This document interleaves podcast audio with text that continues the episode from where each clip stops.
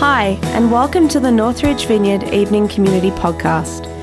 We're a church community in Sydney, Australia who are passionate about pursuing God together and seeing the world changed by His love. We hope this message challenges and inspires you. For more talks and other resources, please visit our website www.northridge.org.au. All right. Hello. I'm so excited to be here. It's very cool. All right. So I am kind of doing week two of this um, series that we're in, Imago Dei. Did I pronounce that right? Where's Julia? Was that all right? Yeah, I've got a Greek scholar in the house, so I have to, um, Greek and Latin scholar in the house. All right, so last week, Chris did um, week one, and he talked about how we were created in the image of God, um, hence the name of our series, and then how that image was corrupted and um, distorted by Adam and Eve's decision to disobey God and turn away from Him. So I'm picking up the story from there. Um, so, this is the story of the human race. And it's the story of you and the story of me, the story of all of us. And it's a story of how God radically transformed the world and brought life where before there was nothing but death. So, it's a tale of before and after. So, uh, you know, being the 21st century girl that I am, I thought I needed to do my research, and I, so I Googled before and after images, and I came up with a few. Ben, do you want to show us the first one? Lovely, isn't it? Okay. I, think Gollum still has a couple of issues he needs to work through, but anyway. Um, and then I found another one. I think this was the most honest one that I found. yep. All right. So, so true, huh? Oh, so true. So, but what we're looking at today is far more important than good teeth or ripped abs.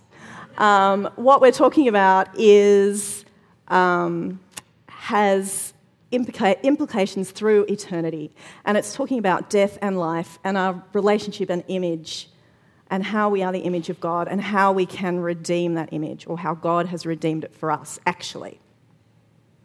So that's what we're exploring. So, we're going to look at a passage in Ephesians. So, if you have a Bible or a phone, uh, you might want to pull that out. Uh, we're going to look at Ephesians 2 in a sec. We're going to, uh, so we're doing this before and after thing. And really, what we're looking at is how God takes us from death to life. The first part of that is death. So, let's look at it first. Um, now, to be honest, this is a bit uncomfortable because we're going to be talking about some truths that um, are not great, parts of ourselves that are less than glamorous. Uh, my mum would have told me, Mandy, don't wash your dirty laundry in public. I don't know if that's a phrase that is still around, but it kind of means just don't, don't air your, the bad bits of what's going on with you. You just got to keep them hidden. But that's not what we're doing tonight. Tonight we have to see the before so that we can really understand how awesome the after is. So we're, we're just going to dive in and read about the before, the before God redeemed us. So let's have a look at Ephesians 2. I'm just going to read verses 1 to 3. It says, As for you, you were dead in your transgressions and sins, in which you used to live when you followed the ways of this world and of the ruler of the kingdom of the air, the Spirit who is now at work in those who are disobedient. All of us also lived among them at one time, gratifying the cravings of our flesh and following its desires and thoughts. Like the rest, we were by nature deserving of wrath. It's pretty heavy. These verses tell us what uh, we're like without God. This is the state of humanity after Adam and Eve turned away from God in the Garden of Eden. And it's also the state of us individually if we don't accept and have Jesus as the Lord of our life. We're separated from God. So, according to this passage, we were influenced by three things. So, let's have a quick look and see what those three things we were influenced by. The first one, then if you flick to the next slide, there we go, it says that you followed the ways of this world. So, I mean, we're in very much within 21st century Aussie culture, and all of us are influenced by it, aren't we? Uh, it affects the, the, the things we think, the things we do, how we behave, how we re- relate to people. All of that is influenced by the world around us. The second thing that influences us, thank you, Ben, is it says here the ruler of the kingdom of the air. That's um, a phrase that refers to Satan or the enemy or the devil, whatever you want to call him. Newsflash Satan is real. Satan is alive and kicking, and he is very active today. And he wants nothing more than to keep us away from God, to keep us separated from God. And so we can be influenced by him. Number three, gratifying the cravings of our flesh. So, this phrase refers to everything about us that is self centered. I know I can be pretty self centered at times, and um, I'm sure all of us can think of times when we're self centered as well. So, it's not just talking about um, sexual immorality or gluttony or things like that that you really link to flesh, but all, all of us as a human, as our human nature, our selfishness and how we behave according to that. So, I don't know, when I look at this, it reminds me of someone who's looking for their identity and their image in all the wrong places. When you're searching for who you are, it's really easy to listen to the messages of this world it's really easy to uh, just become self centered and be wrapped up in you and what you want. And it's easy to be led astray by the devil. But we need to find our identity in other places. We need to have, make sure our image is formed elsewhere. But wait, there's more. It gets worse. Oh no. Okay, so according to verse 2, it says we were, oh no, yeah, verse 1, I apologize. It says, You were dead in your transgressions and sins. So obviously, it doesn't mean we were literally dead, because people who don't know Jesus aren't literally dead, but spiritually dead. Before um, people were remade by God, they were spiritually dead. Um, I, I was rather surprised. I was reading a commentary um, by a guy called James Montgomery Boice. He was writing about 40 years ago, and he talked about the fact that people that um, in this state are like the walking dead. And he actually said they were like zombies. I didn't think that was a thing 40 years ago, but you know, he went on about how um, in this state we are like zombies. So they spiritually dead walking around, still living life and, you know, going out to dinner with the friends and, you know, being a normal person, but being completely oblivious to God, not being able to hear Him or see Him or respond to Him. That is the state that mankind is in after the fall and without God. And then it goes on to say, by very nature, we were deserving of wrath. So not only were we spiritually dead, but God, who is pure and cannot bear sin, he doesn't want to be around us. He can't be around us when we are sinful And so we are deserving of his punishment because of his holiness. Well, you're probably happy to know that I'm not going to stop there. That's not the end of the story. That's the before bit. I told you it was a bit uncomfortable. It was, wasn't it? I kind of lived up to that. But now we get to move to the after. So, this is the, the life part. And to be honest, bits of this are a bit uncomfortable as well, but for a completely different reason that we'll have a look at in a minute. Okay, so we're going to go on reading. Uh, so if we can go to the next slide, I think we've got the. There we go. We're going to read verses 4 to 10 in Ephesians 2. All right, here we go. But because of his great love for us, God, who is rich in mercy, made us alive with Christ, even when we were dead in transgressions. It is by grace you have been saved. And God raised us up with Christ and seated us with him in the heavenly realms in Christ Jesus, in order that in the coming ages he Christ show the incomparable riches of his grace, expressed in his kindness to us in Christ Jesus. For it is by grace you have been saved, through faith and this is not from yourselves, it is the gift of God, not by works, so that no one can boast. For we are God's handiwork, creator, created in Christ Jesus to do good works, which God prepared in advance for us to do.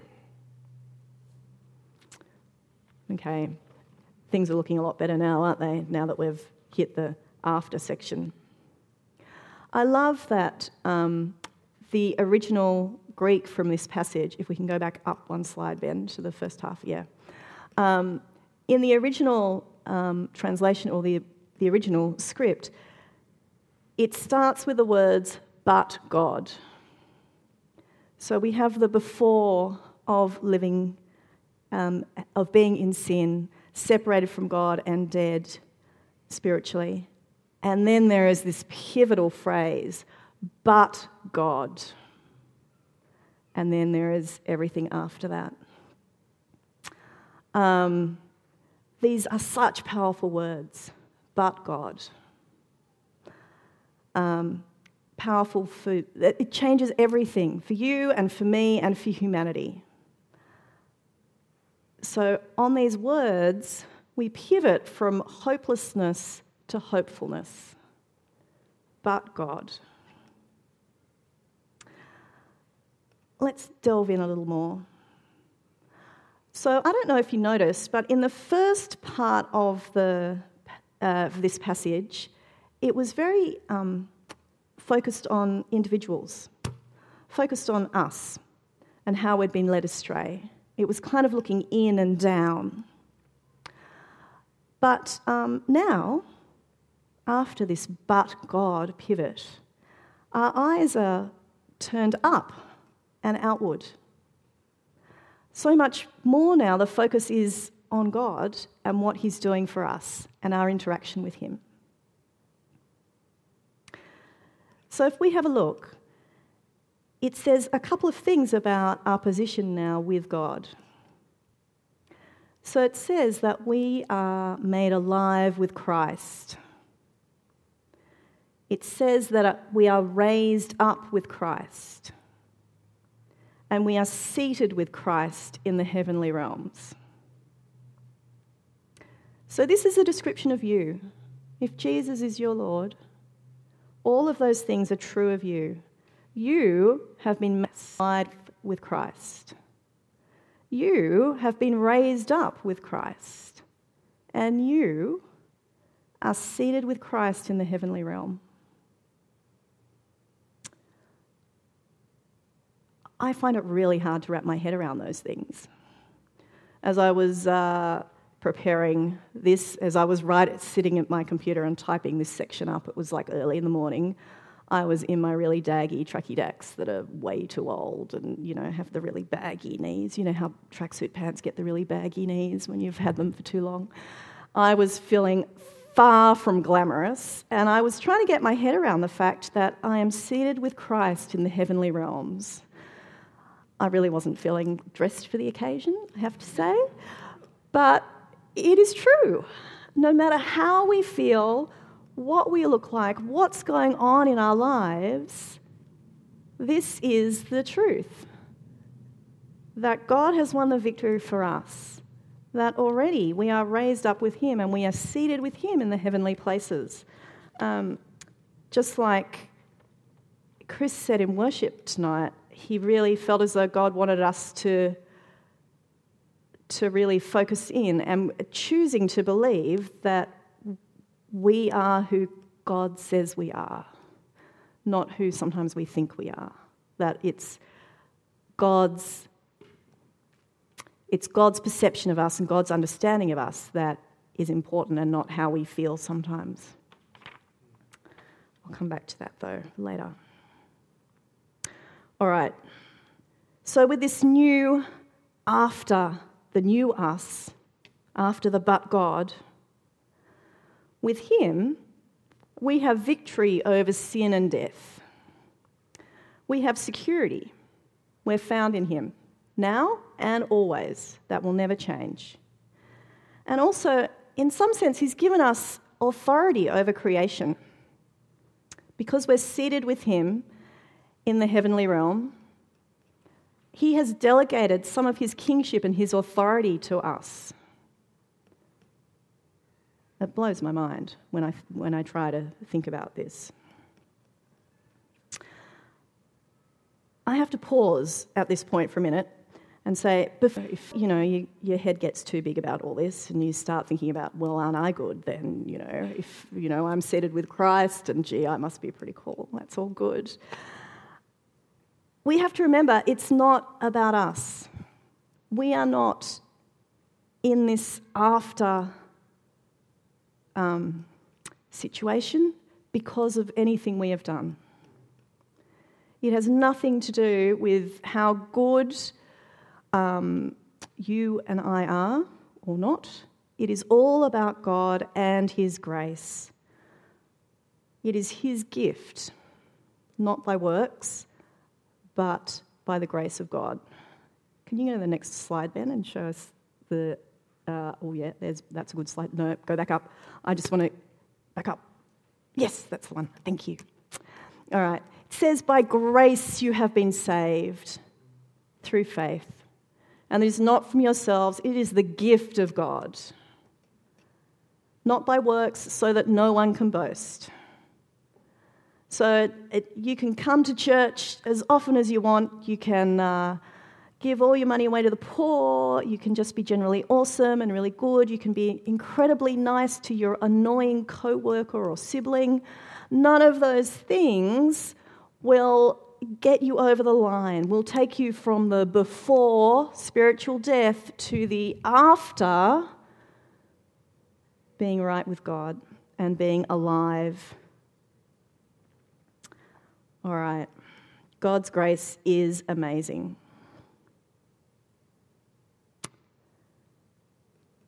one other thing that I want to address is this. Uh, I want to, be, so I need to pause for a minute.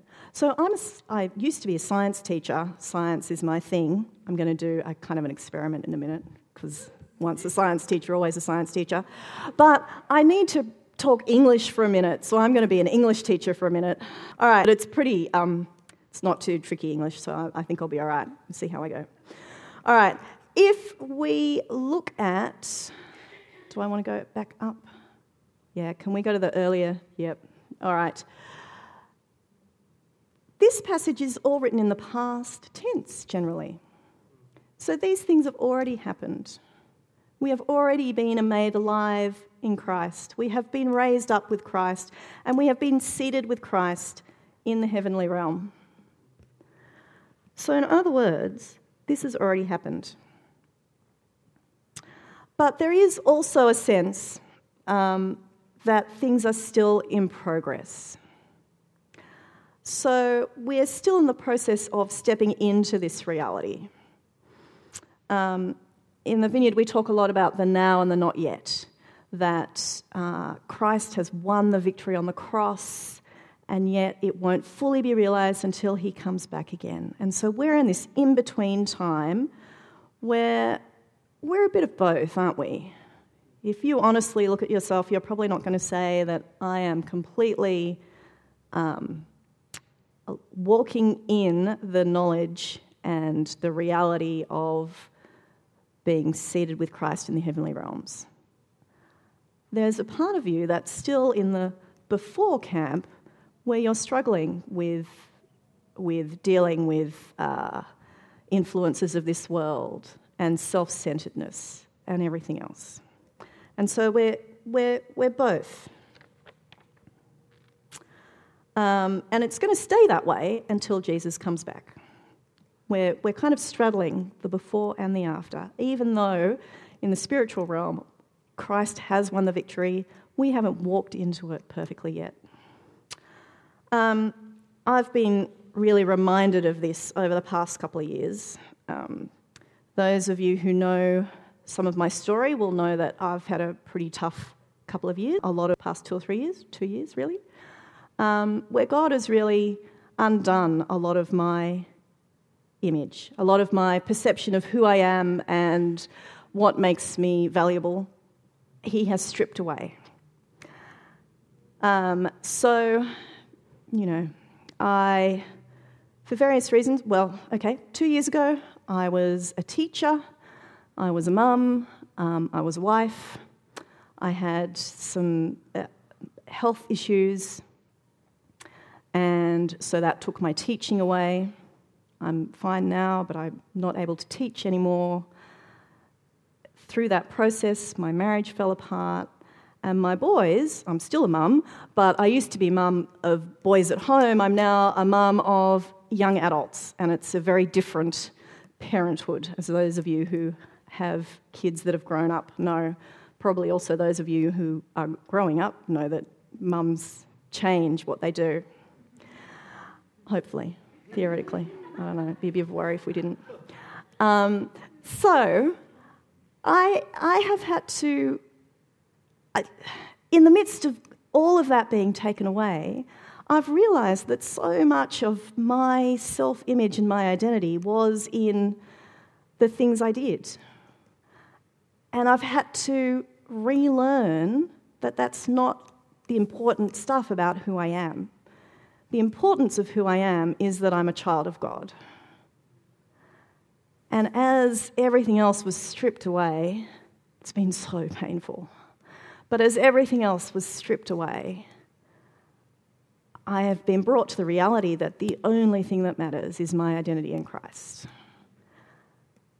Um, I wouldn't want to redo that journey, but also I wouldn't want to be back where I was two years ago because I know in the core of my being so much more who I am and, and, I, and who I am in Him, which is amazing. I've still got a way to go. I, it's a lifelong journey, isn't it? So I'm, there's still a long way to go, but He's brought me a long way, and I'm incredibly thankful for that. So I'm aware that as I've been talking, probably a lot of us have uh, related to different bits and pieces of this. There may be some, um, some of us who say, oh, yeah, I, I can see that I'm really influenced by society around me and it, it has more of an impact than I want it to. Or, or, or that you're affected by self centeredness and you just want to strip that out from yourself a little bit. And it can be really burdensome. So I am. Um, I promised you a science experiment. Well, it's not quite a science experiment, but you know, it's sciency. So I have here, hopefully, this worked at home, hopefully it's going to work again. This is, I'm calling it the self image seesaw. So, oh, yes, it still works. Awesome. Okay, so here we have this is you or me. I think I'm going to call him Barry the Bear, though. All right. So Barry the Bear is sitting here. All right. Now, all of us, we should have, ideally, a really balanced image of who we are in God. So we don't want to fall too far on the side of uh, really being down on ourselves about all the things that we do wrong and how unworthy we are. We don't want to kind of put ourselves too much in the before camp and really burden ourselves down. And so here we go. Yep. All right. So if you if you like that, you know, you really tell yourself things that really, you know, you, you believe lies by yourself. And it puts your self image out of kilter, all down this way. Or, some, or some of us might be a bit the other way, that you think you're, you're pretty, pretty good, and you know, God's lucky to have you, really. And, and so you might be a bit this way. Whoop! Okay. And so, see, and then our self image goes this way. And I think the reality of life actually is that there are times, I have days when I think I'm pretty good, when I make an awesome science experiment, and then days when, you know, I've said something stupid and hurt a work colleague, and then I'm down this way, and it's and I spend my life kind of doing this seesaw a bit, you know. So how do we and that's not what God wants of us, is it? God wants us to have our eyes fixed on Him, and instead of spending our time thinking about ourselves and where we are on the seesaw, we should be focused on Him, and we should be kind of have a, a sense of stability and a stable image of ourselves. So, how do we do that? Well, what we do is another aspect of being seated with Christ in the heavenly realms. It's intimacy. So when we're seated with Christ, when we're right with Him, this vase represents Christ. Know, work with me, all right. Um, when we are seated with Him, surrounded by Christ's presence, the seesaw doesn't work. It's stable, it's not going anywhere because when our eyes are fixed on Him, they're not fixed on us, but they're fixed on Him and all He has done for us. And so I think that's my prayer for us tonight that we can stay fixed with our eyes fixed on Christ in His presence. And through that, found our identity and who we are is rooted and founded and rock solid in Him. Uh, the, I think the best image of this intimacy with God, or one of the best ones, there are lots, is the Last Supper. And particularly John at the Last Supper. He, uh, it says in John that he um, reclined with his head resting on Jesus' chest.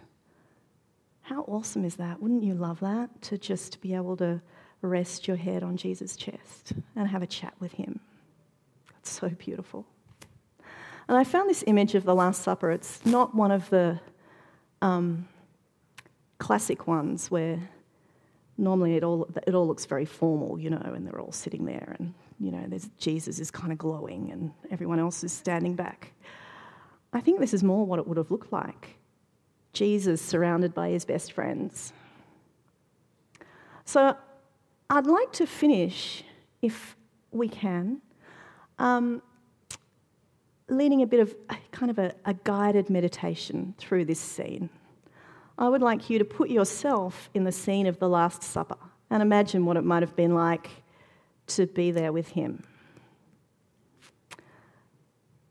So, if you would, I'd like you to stand with me and I will. Um, I'll just pray through it and ask you some questions. And I want you to engage your imagination, though, and allow yourself to really enter into this scene. So imagine that you are there at the Last Supper with Jesus and the disciples. What can you see? What can you smell? What can you hear? What's around you?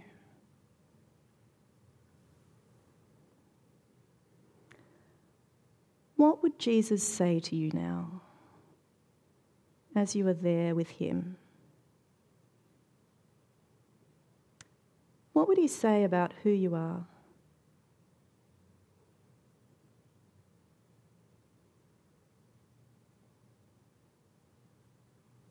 What would he say about how he sees you?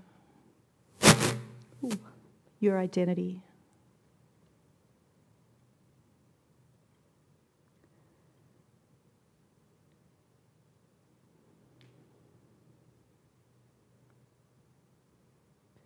Does he want to point out any lies that you're believing about yourself, about your identity? Any ways that your seesaw might be off balance?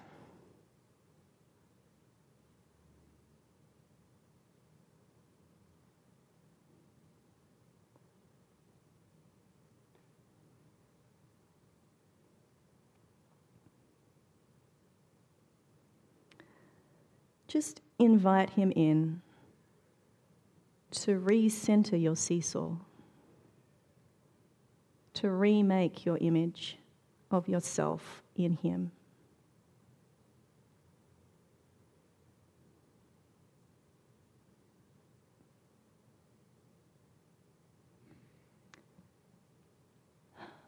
Father God, you